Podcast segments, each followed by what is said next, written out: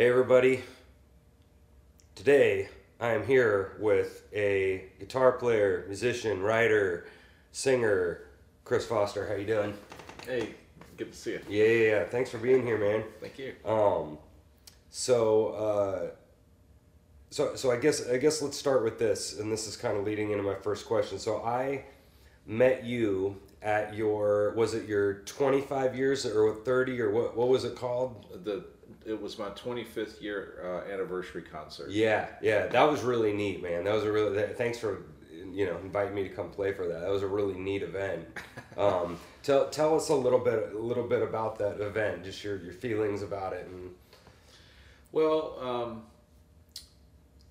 started thinking about you know how many gigs I had done Mhm. in my life, and uh, and and then you know I, I I've added up maybe close to about five thousand gigs that I've done. wow, um, and uh, but then I really realized that when I first became a mus- uh, a professional musician, there was a specific date that that happened, and that was May seventeenth of nineteen ninety two. mm, And uh, and I saw I thought, well, why don't I celebrate, you know, this 25 year anniversary of being in the music business and um, and so I found a venue and uh, uh, you know got the band together and everything and, and decided to just have a really good celebration because you're you're always told throughout your life oh you know oh, music is such a hard you know uh, road to hoe and, and I thought well it's really no harder than any other road you just have to hoe it mm-hmm, uh, you have to work it. You, you can't expect, you know, uh, you know, things to fall out of the sky unless you go work for them. And so, this is not only a, a, a passion and a, um, but it's a it's a and a career. It's a, it's a job, and you have to work your job. You you know, there's no business out there worth its salt that didn't somebody didn't put their blood, sweat, and tears into. And so uh, I wanted to celebrate the fact that I had made it for 25 years as a professional musician, and it's uh, for the most part been my sole income. Not always, I've done other things on the side, but primarily for 25 years, music has been my bread and butter. And I wanted to celebrate that and prove to people that yes, this can be a viable income. Oh yeah, that and I think uh, I think there's a lot of us that would uh, love to have that path of ha- you know of having it be our primary income and, and just be in it for that long and still love it and I mean that's that's pretty pretty amazing. But I, I love what you said that we we like to pretend that I think as musicians we like to pretend that all these other fields are like so much easier to get into and it's so much easier but but I I kind of agree with you on that. I mean it's not it's not any different than anything else in in, in a weird way. You take a general contractor uh, who wants to start building houses or decks. Um, you know, he's got to find his market. He's got to find people who want to buy his services. Uh, being a musician really is no different to me. I have to find people who want to buy my services, and I have to create an environment that you know makes it easy for them to buy my services. Uh, and uh, and so that's how I've approached the business more from a business mindset than you know the idea oh if I need to get discovered and, and giving my power away to some entity that I don't even know. It's like you know I'm gonna I'm gonna go out there and and you know allow somebody to discover me and then you know be able to take me or leave me or manipulate me. I thought no I want to be the captain of my own ship. Yeah. so Yeah, yeah. I, I talk about that all the time with a lot of other musicians about the, the whole entire business side of music is, is really fascinating to me because it's something I suck at, you know, and we're all, I mean, a lot of us are really good players or whatever, and that's where we put our focus, but we never talk about how, what organizational skills and like kind of goal setting mindset that it, that it takes to be in the music business for 25 years. I mean, really, mm-hmm. like like you just said, making a decision that I want to be in charge of my own my own everything when it mm-hmm. comes to my career. I mean, I know a lot. I I think just a lot of musicians don't think about that as much as they should. and I think there there a lot of them I don't want to throw my fellow musicians under the bus. A lot of them are very inwardly focused. Mm. And when you are in business and you're doing business with other people, there has to be uh, a mutual benefit. Mm. And so, if you're a heavy metal band and you go into a uh, an Italian restaurant and you say, "I want to play for you," it probably is not going to work because you have a different agenda, you have a different need, and uh, so I think part of the the remedy or the the recipe for success is is learning um, what your gifts are, and then finding the venues that will best uh, allow you to express your gifts and allow them to benefit from what you do. Uh, um, so many of my gigs um, are places that I've created that there's been no play, nobody playing there before me. Mm. So you have to think in terms of this is what I do. Where would this best fit?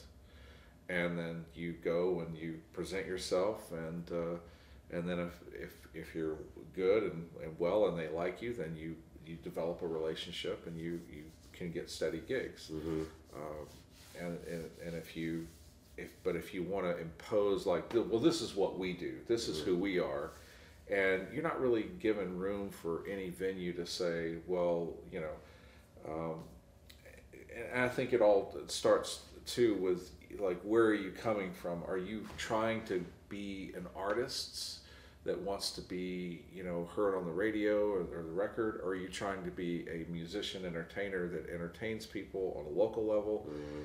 I think there, maybe you can be both, but I think there has to be some distinctions between, you know, what you're, where you're going, Mhm. and you know why, uh, and why you're going there. I, I never chased stardom. I, Mhm. you know, it was never anything in my my body that said I need to go to Nashville to be discovered.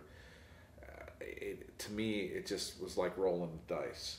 Uh, to me, I wanted to be a musician. I wanted to sleep in my own bed at night and not be bothered by you know press and people who wanted to you know what color T-shirt I had on or something. I mean, I don't you know I- th- that to me is not fun. you know, I, you know, and and everybody wants a piece of you. Then you know, Mhm. I just want to be a musician and, and enjoy my life and have a good time and make a living and and and be happy with Mhm. it. And I am.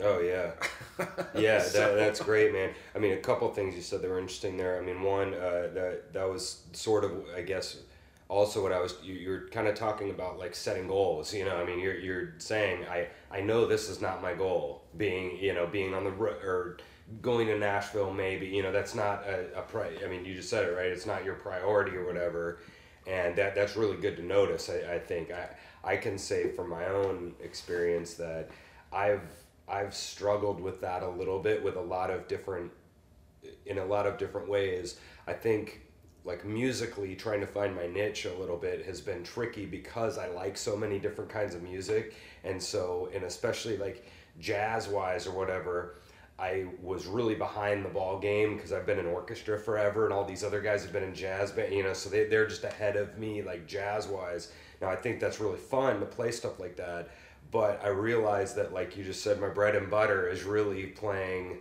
you know maybe country or bluesy kind of stuff maybe rock classical you know and so even the genre wise like kind of finding my niche I can I know for myself has been a little bit of a struggle and uh, and do you have have you felt about that like on your end? Because I know you like to play a lot of different kinds of music.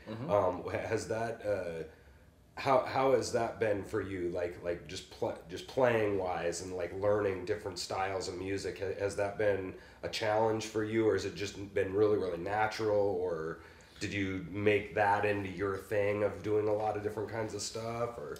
Well, it, it sort of was born out of necessity. Um, I used to live in Florida, and uh, I had a number of different entertainment agents that would call me and say, uh, "We need a guitarist that does this," and uh, and I would say, "Well." I guess I'm the, that guitarist this week, and then Yeah, right. I'd go out and I would woodshed and I would, you know, try to, you know, play some like and that's how I basically learned how to play the classical pieces. Is because I'm not really a classical player, and and I don't want to insult any classical guitarist that might listen to this that you know thinks that I you know I I, I tell you right now I'm not a classical guitarist, but I I muddle my way through some classical songs because I realize you know this is what people want for a wedding and things like that, and uh, uh, and so I I provide a service, and that is what the service that they need, and so I need to diversify. You know, it's uh, uh, you know, and that is one of the ways that I've gotten so used to playing different styles. I mean, I mm-hmm. can play several classical pieces, and I probably play them okay. Mm-hmm. You know, but is my hand position going to be completely correct? You know, am I going to, you know, is my thumb going to be in the right place on the neck or whatever? Is my positioning of the, you know, where I play the mm-hmm. song going to be? I don't care about none of that. All I care about is what comes out of the guitar and if the client's happy. That's Right, right. that. That's where the rubber meets the road for me. So The the Pavarotti of the guitar is like rolling in his grave and stuff. No, I'm just kidding. yeah, yeah, yeah, yeah, Oh no, your hand position. Oh no. yeah. He's not using a Screw those guys. He's using a strap, not a footstool. Right. Yeah. you know, Great. Yeah. You know, it's. Uh, but I appreciate those guys. I think one of the finest uh, guitarists I've heard in Kansas City, as far as classical goes, uh, Doug Niedt. I mean, he's just a mm. brilliant guitarist. I've never really met him personally. I've seen his videos, and I'm mm. just so impressed. Also, Beau Bledsoe is a, another mm-hmm. tremendous guitarist that uh, I have great admiration for. Oh, yeah. You know, they're both just really, to me, top shelf guitarists. Mm-hmm. I, I, I I look at myself as using guitar as a tool to please a client. Mm-hmm. Mm-hmm. And so I'm a guitarist in that sense, but I'm more into customer service than I am, Mm-hmm. you know, music purity. Oh yeah, yeah, I hear you on that. So, so for to, to get a little bit technical here, so so kind of kind of explain to people a little bit of the difference, like for example, of the style that you would do playing rock, and then the style you would do playing that classical. I mean, the classical is more like finger style stuff, right? Yeah, it, it's uh, it's more, and then, you know, I do a lot of acoustic rock. Uh, it, although I've been playing the guitar for forty plus years, I I don't even have an electric guitar. so a lot of guys are like, "What? You don't even have?" A, I, I don't. I, I don't ever play one. Yeah. Uh, I d- don't ever have a desire to play one. I've had them in the past, and I've given them away. um, I just never played them. Yeah, that's all right. So, um, but uh, so when I play rock, it's typically you know uh, a lot of strumming. Sure. You know, just a lot of you Yeah. you know just whatever the, the beat is, and um, there's my phone. I need to silence it. So Well, yeah. but uh, yeah. So okay. So then there's another question. So when you're doing, so are you, are you typically doing a lot of rhythm on on gigs in general? Are you doing a lot of lead playing or like what? Do you do you like try to make sure to hire out for a lead guy or how, how do you do that Uh, kind of no, stuff? if, if I'm doing a band gig, um, and and if I have the uh, accompaniment like a pianist or or even a bassist, uh, I, I typically won't hire another guitar player. Yeah. Um, you know, I'm I'm proficient enough in lead Yeah. to to be able to to do that, but uh, you know, uh, not. to. um, Yeah. So you do lead. You do lead yeah, stuff. I, I do sure. lead. I mean, and, and uh, there again, there's there's guys out there that would probably, you know, chuckle at at the, uh, you know, there, there's real shredders out there Oh, that sure. are real real lead players. oh yeah, yeah, yeah. No, that's cool, So- man. And that yeah, because that's another thing that I always it's always funny to me when you have like like so a, band like the Allman Brothers cracks me up. You know, they they have like two drummers. Two, three guitar players, two keyboardists. I'm just like, really, guys, you know, mm-hmm. because it just feels like a lot of times when you're in, in the band, they're they're all clashing on each other. You know, a, a lot of times, like you got mm-hmm. your you got the rhythm and then lead guitar and then a piano and then even another organ or a piano you know and like it just it always feels like everybody's clashing on each other and and like what uh so like what I would tell especially if there if we have two guitarists in a band and then we have like okay so here's an example. If you have like a piano and a guitar in a band I would tell like the guitar to comp with like single note line mm-hmm. kind of stuff and then have the piano do chords or the opposite way you know where they do really sparse little chords and then the guy is straight strumming you know so they can so the all the stuff can cut through have you have you dealt with that a lot with different musicians like comping and stuff of people like getting in each other's way um yeah i mean i've i've had to to deal with and and there's players that i've played with that i realize that i'm not a good fit with mm. they're just so naturally wired to to be and mostly pianists because i rarely mm. i rarely play with another guitarist unless it's just me and another guitarist. Right. Uh, so that's like stripped down like crazy. Yeah, yeah. It's just like it's like yeah. okay, we're we're doing you know a really cool thing, um, you know, sort of like a you know just ba- basically trading licks. We'll right. Play yeah. something and.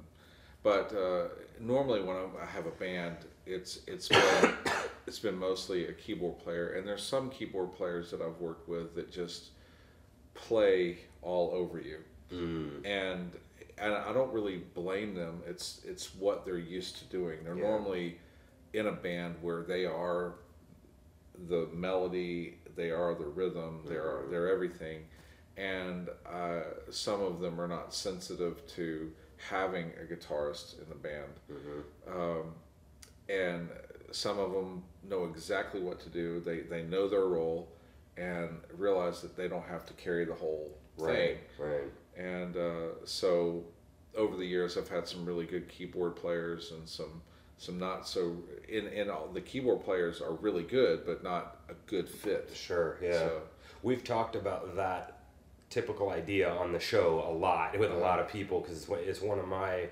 general pet peeves, you know, of of of uh, especially like in open jams and stuff when people are just playing over you like crazy and and so so I, am always curious to ask people about that because uh, um, about kind of because definitely in in like country and blues for example they have a lot of those kind of call and answer kinds of things you sing and then there's the little space sing the space and so i'm always making sure that i put myself in that little space as a violinist you know and then i back the hell off you know yeah. and then i put in and then i'm off and in and out and so, you know, I, I don't know if I do it all the time, but I know 100% that I'm thinking that way. I'm trying to like put a little little perfect little spot Sometimes, a perfect riff and, yeah. and it is annoying when, when keyboard players are just, you know, blow, you know, barreling over yeah. everyone. It is kind of Yeah, and, and sometimes less is more. Mm-hmm. You know, less can be a lot more, a lot more tasteful, a lot more uh, colorful. Um, you know, the other thing that annoys me probably even more than keyboard players uh, are drummers who are just, you know, just cannot seem to not play a fill. Yeah, fill, fill, fill, fill, fill, and everything. And uh, I mean, uh, I've had a couple of nightmares with that. You know, more nightmares with drummers than I have with keyboard players. Right. And uh, but I've had some really fantastic drummers that, you know, are in the pocket uh, and and don't overplay. Um, know exactly what they're doing. Know the tunes, um, and uh, and and some that I have burned their card after the gig. yeah, so, and, and like so, like to me, I always think of that as a general, the general area of etiquette you know, general music etiquette, and and and then you're you're all up here, he's behind, and the drummer's sitting like this.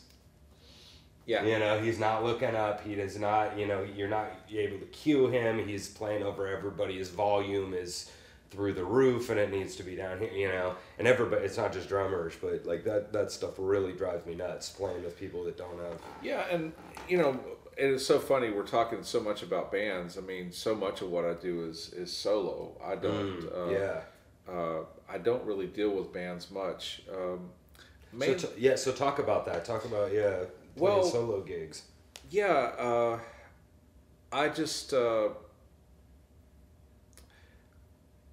it's a lot of work uh, to, to I've had a band before. Probably the most successful band I had was probably about 15 years ago. We were together for about five years, and we put out a couple of CDs, and uh, uh, love those guys. But I moved away from the area, and so our natural uh, connection was was broken when I did that. And I tried to get a band together when I came here to the Kansas City area, and it just I don't know if it was me. It just didn't feel the same. It wasn't the same Mm. kind of energy. I just didn't have the same kind of deep connection that I had developed with the people that I had before. Um, and there's several musicians that I uh, really have liked and enjoyed playing with. One of them you've had on your show, Jim Cavanaugh. Mhm. He's a Yep. he's a fine drummer and an even better guy. Mhm. Um, really like Jim a lot. Um, and he's always been very complimentary of me and, and very supportive of me in, in a lot of ways. Uh, you know, and, and I've had some good moments with other players as well. Uh, even uh, recently, my son has become a, a full time Mhm. Oh, musician yeah. and he plays Yeah, saxophone. yeah. Uh, so I've had some fun with that.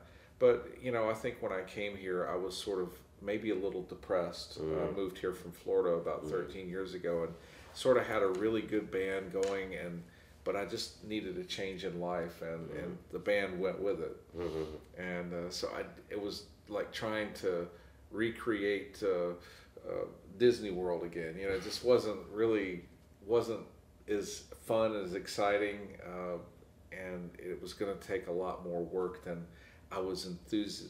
I wasn't as enthused to do it as I was originally. Right. So, uh, So, so what are the? So you were talking about solo gigs as opposed to band gigs. What are what are some challenges of playing solo? Because there's got to be some other challenges that are just different from the band. Is, is there anything you like more about solo or, or don't like more or like you can answer that however you want I guess. Um, solo, I don't have to really worry about uh, what next song I play Yeah. or if somebody's ready. Yeah, yeah. Um, so that's an advantage. Also, solo, in some ways, can be more financially Oh, uh, lucrative. Uh, you know, let's say if you if a club wants to hire you and they only have a budget of so much, they say, well, this is what we could pay you. Do you want to split it three ways or, or one way? Yeah. Um, you know, uh, you you do the math. Yeah, You know? uh, but uh, so I think it's simpler and it's easier, and I've done it so much that it's just it's like I can do it in my sleep, mhm. and I don't have to worry. I know where all my settings are. I know you know I only need this much equipment. I don't have to worry about that I get a microphone for this guy or do I need a mic stand for this person.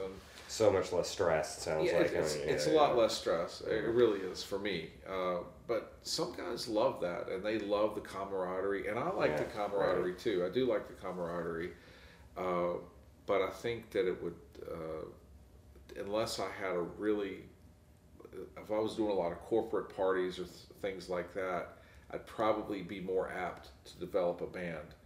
That's a market that I used. I was really heavy into in Florida. I Mm. had a lot of corporate clients. Yeah. Uh, here, um, not so much, or not. I've Yeah. just not found that Yeah. inroad, and and mainly I don't think I've looked for it as hard either. Right. You know, so I think I think it's there. I hear some people doing some gigs like that, but it but it may not be just the you know amount you know of what what you're used to in, in Florida. I, I was doing oh with my band probably seventy five to hundred gigs a year. yeah, that's that's a good that's a good number of And, uh, gigs. yeah. Yeah, and for a local band. Oh, right, And, and we were doing uh, a lot of hotels. People would come down for conferences and things like that. And we'd go out and do country clubs and things of that nature Mm-hmm. and do, uh, you know, Valentine's dances and Mhm. weddings. And, and we, we stayed quite busy. And, uh, you know, now most of the weddings I do, I'm just the guitarist for the ceremony and the cocktail reception. Right. And I'm happy with that. I'm Yeah, like, yeah. two hours and I'm home.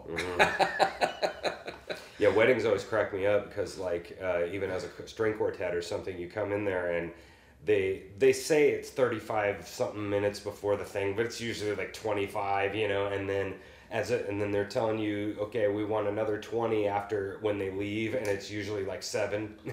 you know, people are out the door, and then you get paid, and then you leave. It's just like it's Yeah. it's like ripping them off or something, you know. But it's it's usually a pretty, it's stre- it's stressful because there's, you know, there's a lot riding on it. You know, I mean, everybody is going to remember if you you know make a massive mistake. I mean, you know, for the rest of their lives, they're going to remember because this was like a special day, and it's it's sort of stressful, but it's not, you know, it's it's not stressful at all. So th- those are, can be, and then you can get like a bridezilla, and that's just buckets of fun.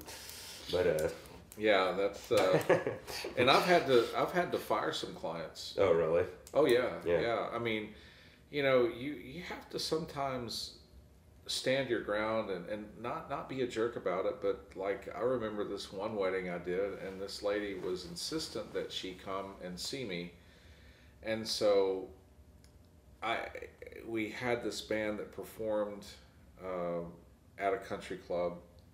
As this is down in Florida, we had a band, and, and she says, "I want to come hear you." And I said, "Well, this is a Valentine's Day dance," and I said, um, "I'll see if I can get you special permission to poke your head in the door."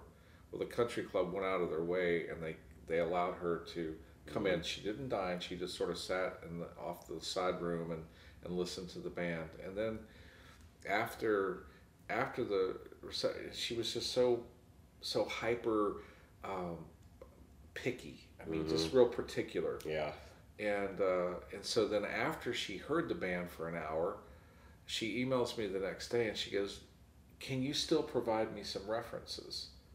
And I'm like, I wrote her back and I said, "I'll let my band's performance speak for itself. You you'll need to find another band." Yeah. Yeah. And uh, I'll let her go. Yeah. Uh, and I gave her some names of some bands that I thought she might like, but I wasn't going to deal with her anymore. Mhm. It, it's like, it, it didn't have to be nasty or mean, but it was like, if, if you're not sold by after you heard my band, then Yeah. You're you're yeah. I'm, I'm not going to waste any more time on this client. You know, go go away. Right. go Yeah. away. Yeah. And uh, Yeah, just wondering if she.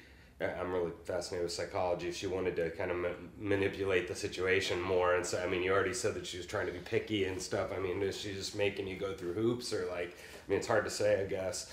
I, I Well, think yeah. it had more to do with um, I, I if psychologically I think uh, in that particular market it's how everything appeared to everybody else Mm, yeah. Oh, okay. Uh, Yeah. and so it's like would this be a would people talk about this wedding you know uh, amongst themselves that that's sort of the mentality that I got it's like you know how does it look like Yeah. Yeah. I, I'm not part of that game. You know, if, if you're if if you don't think I'm I'm here, I'm playing all of these, you know, these country clubs where, you know, we're doing Valentine's dances, New Year's Eve dances, Christmas stuff. You know, Right. and, and if and if if it's not good enough, I'm I'm not gonna, uh, you know. yeah. But that, you know, that's a. You know, you have to. I've always treated it like a business. I had contracts uh, uh, that that I use, uh, and and also one of the other things in, in terms of promoting yourself is, uh, you know, being engaged in the business community, not just the music community. I, I belong to chambers of commerces. I go to Mm. chambers of commerce meetings. I let them know that I am in the music business. Yeah. If you need music services, this is who you come to. This is who I am. This is what I do. It pays off. That's a really good idea. That's Yeah. that's a really great idea. it's so, and I am always the only musician in those com, uh, chambers of commerce. It's like you know, they're they're not willing to invest in that because they see it as an expense, and it really is an Mhm. investment. It's not only an investment, you know, monetarily that you're going to make back probably in the year, but it's an investment you you've now put yourself in partnership with you know people who are business people who who have resources who who are the sh- movers and shakers Yeah. in in your communities that do Mhm. put the the events on and, and do you know have open houses and do have grand Right. openings and things like that and uh, you know, it's a natural thing to think, well, I could be a part of that, and I'm the only one in all of the chambers that I belong to. I'm the only musician. Yeah, yeah. That So- that's that's interesting because uh, I would have never thought to do that. I mean, that's a great piece of advice because the the thing that popped in my head was like, like even they were talking about living in this in this big subdivision, and um, the one of the people they know uh, in the subdivision is like the son or something of somebody who owns a business and so that that's like their now neighborhood hangout because he knows everybody in the in the subdivision or when you have like a small town we have our our uh, neighborhood musician or something and then everybody knows them but they're the only ones. Like you were just saying you're the only you're the only one in this little group that and so now you're you've got this huge connection into all these people that none of the other musicians are talking to because you're the only mm-hmm. one they know you know? And and you're you're right we do have a problem with that of like kind of accidentally staying in our little music community and you know mm-hmm. accidentally never getting out to you know a whole lot of other people and Yeah. and and yeah And you know, I've, I can certainly. I know you, you told me before we started taping about you know you had conversations about club owners and things Yeah, like that. mhm. I certainly have had, um, you know, but I think if you treat yourself as a CEO of your music business, then you go in there with a different mindset. If you're not just you know looking for scraps out the back door, Mm, you know you are a professional you present yourself professionally this is what i do this is who i am and you have to be willing to say this isn't the right place for me mm, that you know it's not get a gig at all cost it's it's is this the right situation for me you know um, and if it's not then just say hey best of luck to you no Mhm. problem i'm probably not the guy that's going to go in and rock a bike, biker bar Oh, yeah. it's, Yeah, it's yeah. not i don't have tattoos i don't even you know ride a harley or i don't you know it's not my it's not who i am it's not what i look like Right. so it's just not it's not my people Oh yeah, yeah. I know. I I totally relate to that. When I tried to run my little rock band a couple years ago, I felt that that desperateness that, that you're talking about of coming in and trying to. If they gave me anything, I'm like, oh yeah, yeah, okay, you know, and that, especially money wise, you know, I mean, they'd come in and and you know, well, you know, we can only give you, you know, four cents for this gig, and so, you know, do you want it? And then I'd be like, oh, a gig, yeah, okay, you know, and I, I, I there's a bunch of times where I probably should have been okay with walking away from it, mm-hmm. but because it was a gig, I wanted, it, you know, and and I needed to have more more courage to, to walk away from that and not just take anything. And and I just wi- I wish at the time I would have had more of that mentality and, and been okay with walking away because yeah. I- think you know if you don't demand respect from yourself yeah. you can't expect anybody else to. Yeah. And um, and so i think part of that is saying you know i am worth this much. Hmm you know it's hard to put a dollar and cents Right. you know on art no Yeah. matter what it is but you have to say you know what what do i and it goes back to goal setting you know what is it that i want to make? You know how much do i want to make and how do i do that? And what is the business model for me that, that this is going to all right sorry about that guys. We had a little uh, miscue with the uh, video camera. So uh, getting back to uh, you have written quite a few albums yourself and uh, and I was pretty impressed even at your at your concert lot, all the different kinds of styles that you that you written. And so what are uh, what are some fun things that you find about writing or or things that that are challenges about about writing music for you? Uh, for me, uh, of course, writing is an expression, so that's fun. Uh, you know, having ideas that sort of come out of your mind and uh, and can provoke thought in others is, is another wonderful feeling about writing. Um, and I think, you know, there's been times where I've written a song that uh, where I've written like two songs and didn't like this part of that one and like this part of the other ones, and then I've put them together and made one Yeah. song. One, one song in particular that is that is my Islamorada song on my Cayo Hueso CD. Um, the other ways I write songs too are, you know, taking subject. Uh, you take a subject like a tree or, or or something of that nature, and you can write down ideas of what you think of a tree, like tall branches, leaves, uh, blooms, springtime. You know, falling leaves. Uh, you know, gold color leaves, whatever the case is.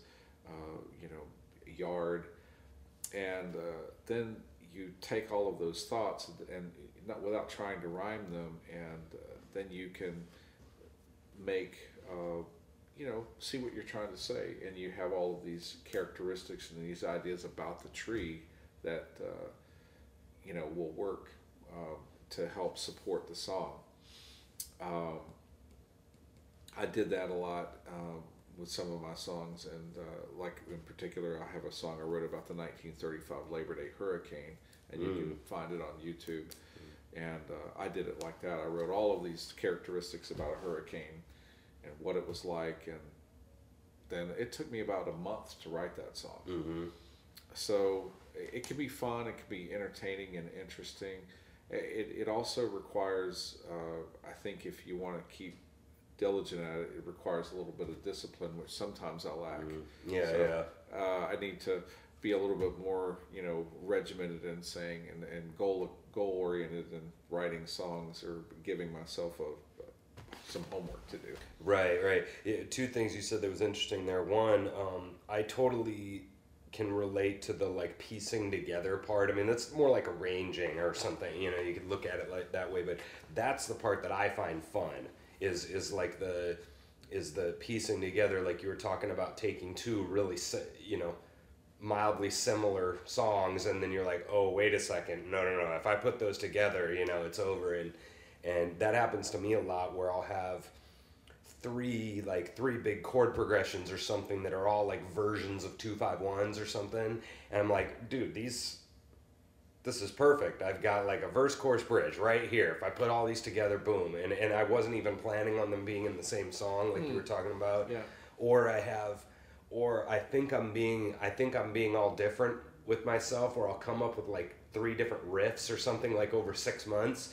And then i'll realize man this is like the same riff you know like I, I think i think i'm all you know unique and stuff but then when i play them all together i'm like this would actually work perfect in the same song because they're so similar and i think i'm coming up with all this different stuff. But uh, but the the piecing stuff together is is really fun to me. The because my my tunes that i'm writing are they're not just verse chorus bridge style songs. They're they're very you know they're more like prog rock kind of songs where they might be even 10 minutes long and more like a classical piece where they have like section section section se- and so the mapping out of this needs to go before that and that needs to you know i don't know if you find that that fun but that's like the funnest part for me it's not even coming up with the riff is fun it's the mapping and all the thing out yeah i don't know but uh I, you know, it's it, it, it, being creative is fun in general. So right. you know, wh- whatever part that you enjoy is always good. go right know. yeah Uh, I sometimes I really love lyric writing, and sometimes I really love music writing. yeah yeah So uh, it just depends on the mood and the moment. Yeah, I don't really. I have a lot of trouble with uh, lyrics. I have a lot. I, I'm, I feel very comfortable doing the music part of it, and, and I feel strong at doing the music part. But uh, what it what is because you meant you mentioned a style that you said about uh, thinking about like the tree your tree analogy of, of all the different things that you could like talk about and then figure out what you want to use out of that like that that's like a that's like an awesome and crazy way to write for me because I wouldn't have ever thought to do that. You know, it's not bad. It's great because I just didn't. I, I wouldn't have th- thought about that. I, you I wish it was my original idea, Well, no. but but it, it is a really cool idea, and it does help people gather their thoughts. You know, because Mm-hmm. if you think about it, uh, the other thing I wanted to say uh, too about writing music is I think, the, you know, one of the when I was early in on, on in my career, and the idea of quote, you know, being discovered was still a, a common, you know, thread that ran through my brain. Mm. like you know who's going to discover me? And this is you know you have to realize you know being in business for 25 years you, these are things that i've learned over time. This wasn't something that i Right. just started with. Mhm. you know i started out with hey i'm going to be a musician and you know maybe one day blah blah blah blah blah. Uh, and then as things evolved i realized well yeah i really don't care about going to nashville or i really you know don't care about this. Uh, and one of the things that one of the realizations that I had when I came on my third CD was I wasn't really concerned about keeping it in a particular genre. Mhm. I was more interested in the story behind the CD than I was if it was going to fit into somebody's, you know, oh, he's a folk artist. Right, Oh, he's a right. jazz artist. oh, Categories, he's a yeah. he's a uh, he does reggae or he does rock. I think that for a writer, if you're writing, you should just write and let it be who you are.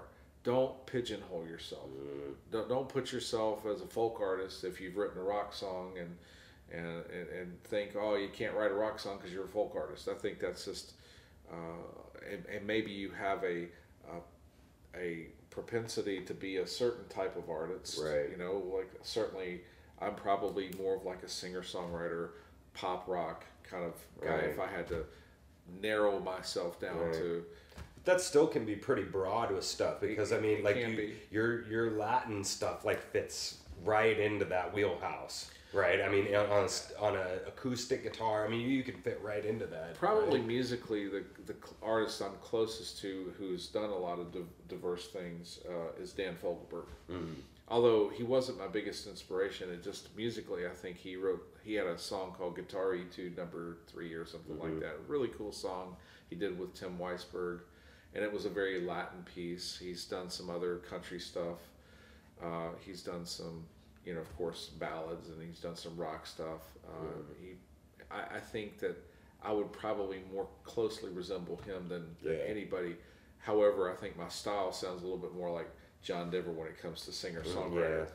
Um, What about maybe like a James Taylor or something? Is it would that be because he actually does some Latin stuff too? I mean, not Latin, but he has some.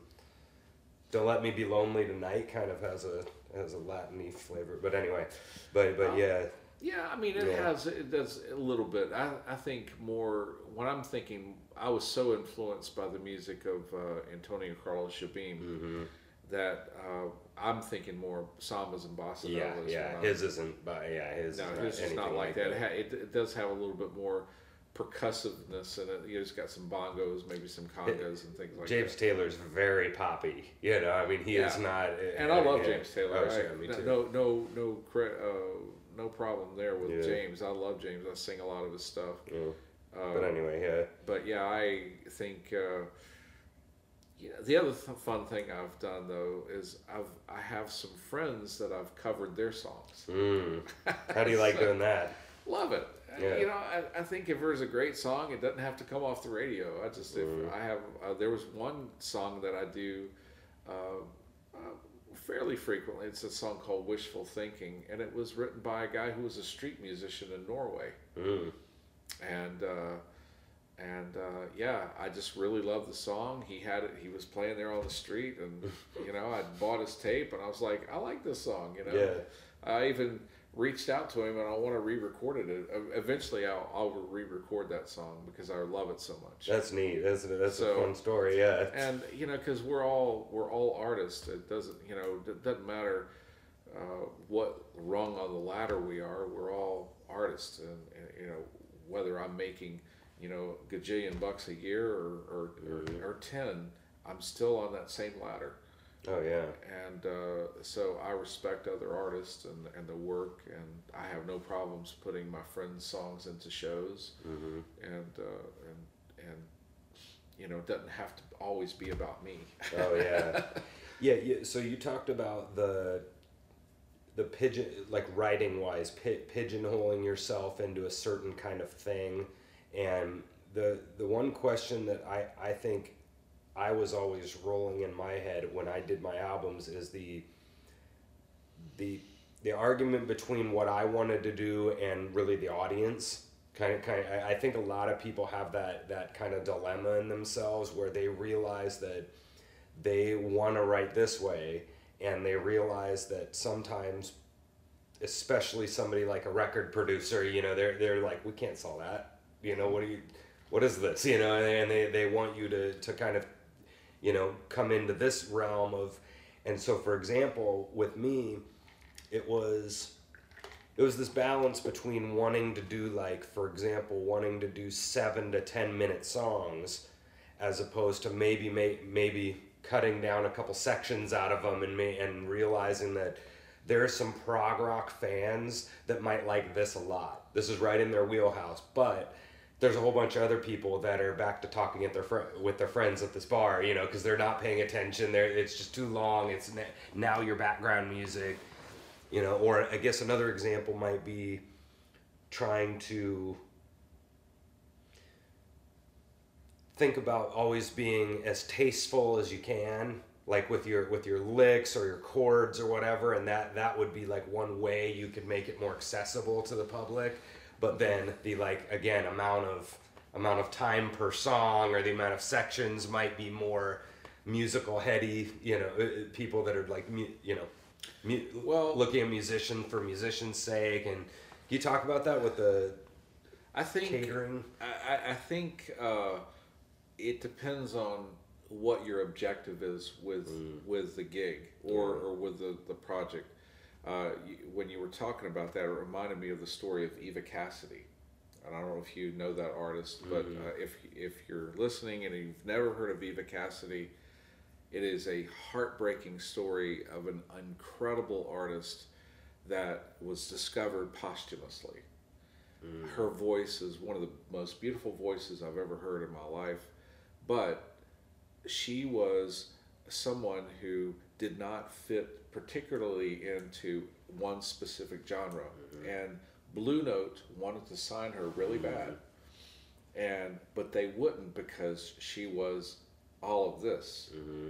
And so she goes, "That's okay." And when Blue Note found out that she was dying of cancer, uh, the record guy who had rejected her called her and actually bawled his eyes out on the phone because he felt sorry that he didn't give her that chance. Wow. I think uh, that is that is so typical of a business part of music. Mm-hmm. Uh, and you have to decide what your business is. If your business is to write songs and to be creative, and you're not necessarily concerned about you know, if it sells or yeah. or you know, then you can do anything you want. Right. Yeah. Uh, or if you're in a club and you want to entertain people, uh, or do you want to be expressive? Uh, you have to ask yourself that question. So you you are you more concerned about people listening to you in a club or or not? If if not, then play what you want and yeah. play it for as long as you want. If mm-hmm. you if you're wanting their attention, then you might have to say, well, this is what the audience wants, and uh, you know, how will that benefit me? Uh, and you know, again, it's just a, a business. Uh, you have to sort of look at whatever it is.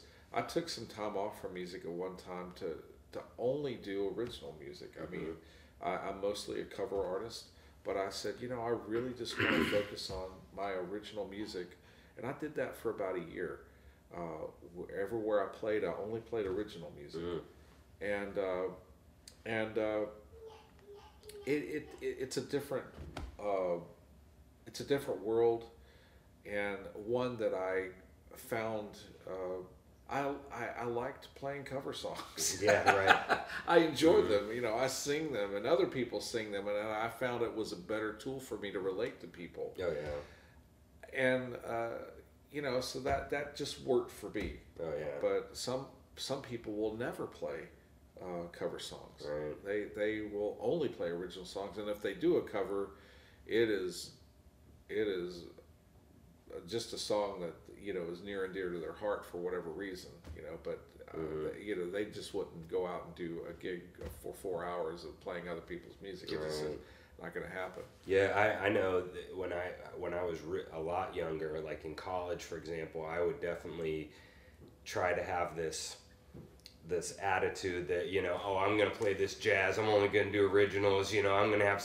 i'm gonna have so much integrity you know, you know i was being an idiot you know idiot college kid and then i finally one day was like wait a second i have like 500 cover cds in my cd player right now.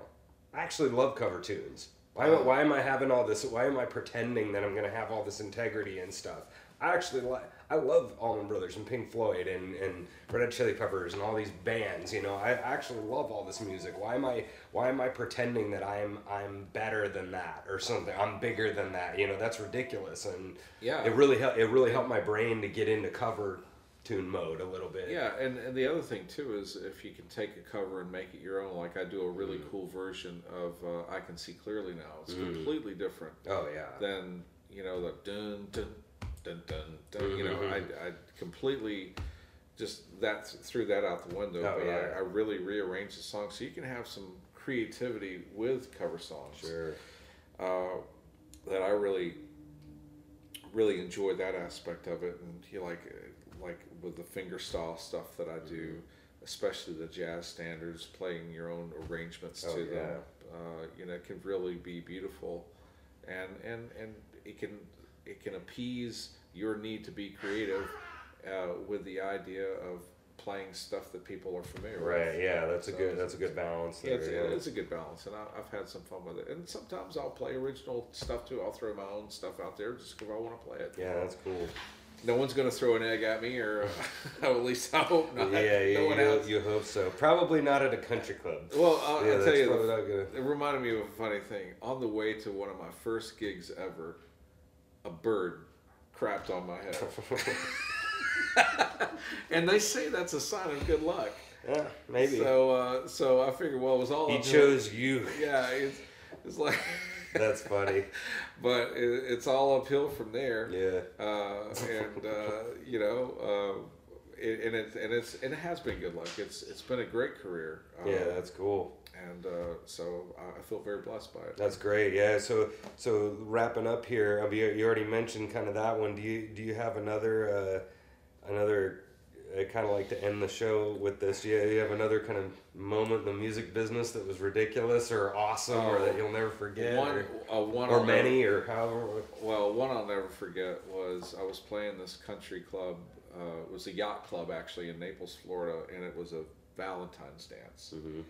And this was a elderly crowd. I mean, but they were very affluent. Uh, the yacht club, uh, nonetheless, Speaks for itself. Yeah, yeah, it speaks for itself. But anyway, um, they loved our band and they had us there frequently. And uh, so this particular dance, uh, this lady walked up to the band and and she I just love your music. And when she walked up, she walked up. She was actually using a walker. Yeah, sure. She, I just love your music, and she started, you know, like sort of dancing with her walker, and she's Mm. and and I looked at her, and she just was like watching a slow motion Oh, no. movie.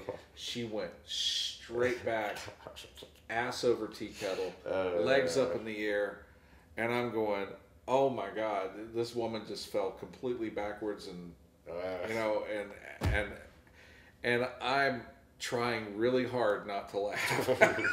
and I look over, and my drummer is doubled over. He- Yeah. He, he just can't even look at the situation. He's he's just playing, and, and my bass player had turned around, and he's look he's pretending he's adjusting his amp, and, he's, and he's just that is I can see his body just convulsing with laughter, and and and I'm sitting there going, I'm having to be the straight guy here, and I'm having to try to sing this song, and there's just no way it's happening. It it was, it was probably the. That that's funny. Yeah. she was okay, Yeah, but right, yeah. oh my god, I, we we still talk about that. we, that was a good one.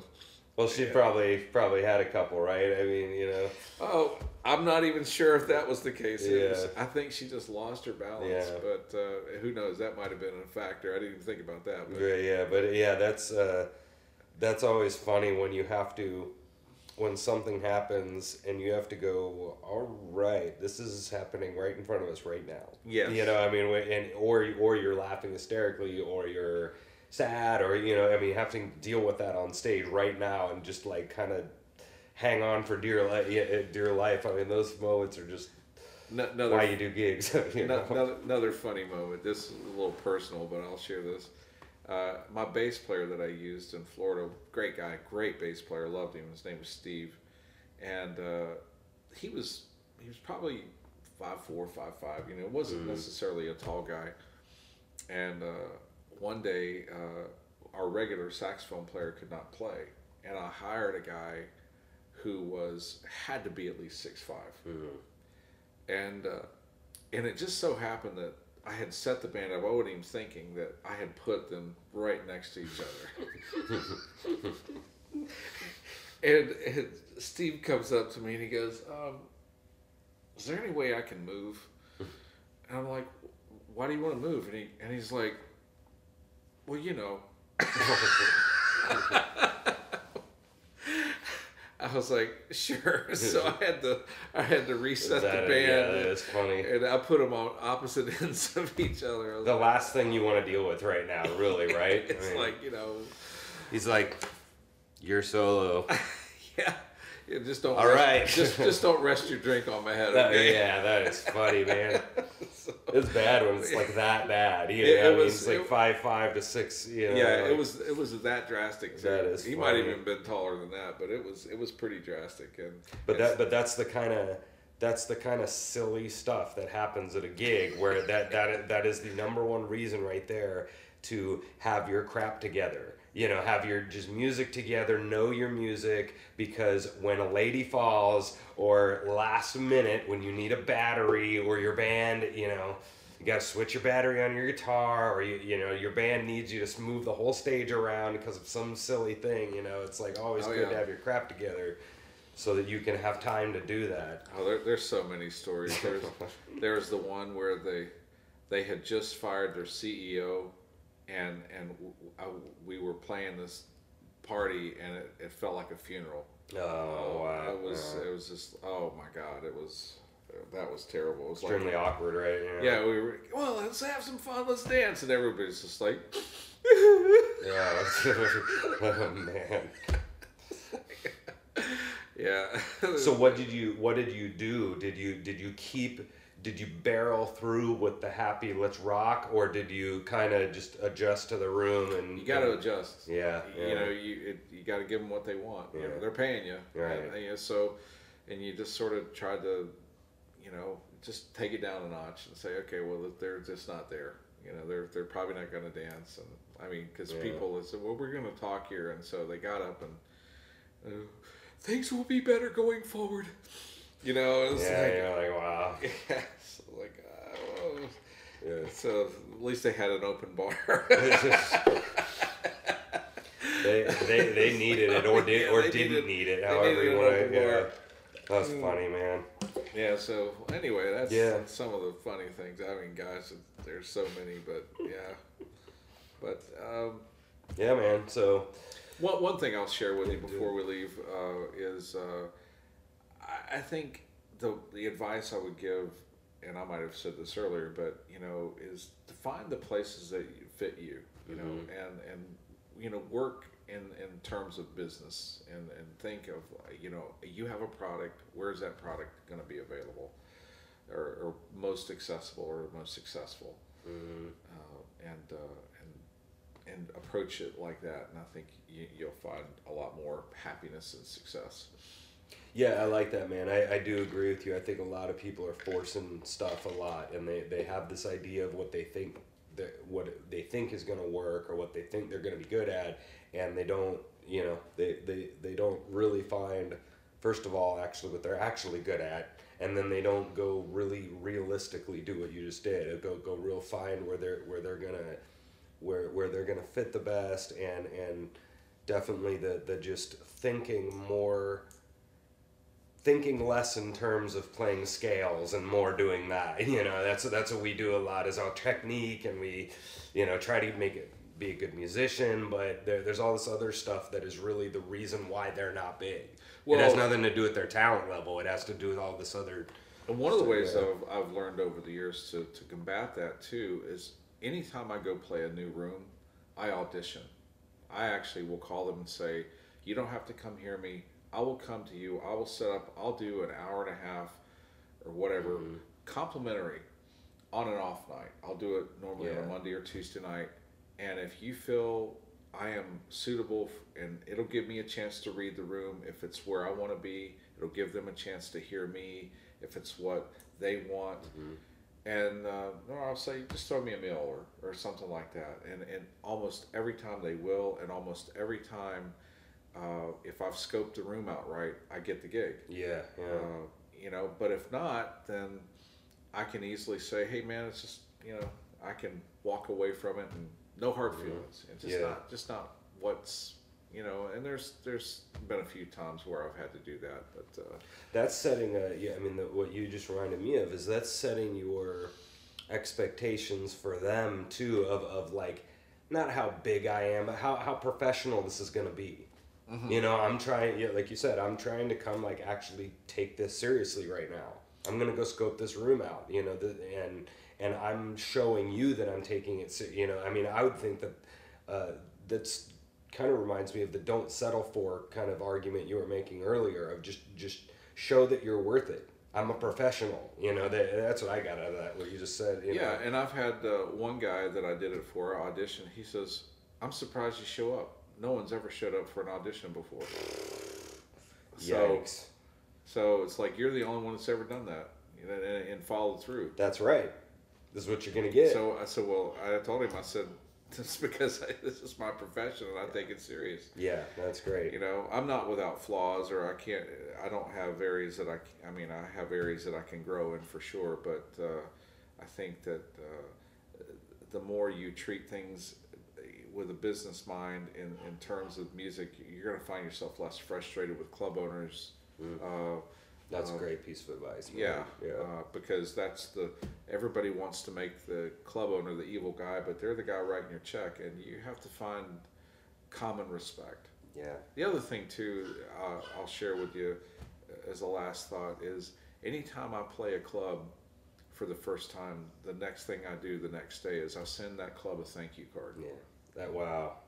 You know, I have thank you cards that are from my music business and say thank you for the opportunity to play in your club. that, that's a great. I know some people probably call up, say, "Hey, thanks for the gift." If they see him, Don't send an email. Yeah, don't send don't an send an email. email, yeah. You you handwrite the thank you Wow. card and you drop it in the mail and, and it stands out. It, it does. Yeah, wow, that's a great. I never would have thought to do that. That's Mm-hmm. awesome, man. This person just gave you an opportunity to make money. Why wouldn't you thank them?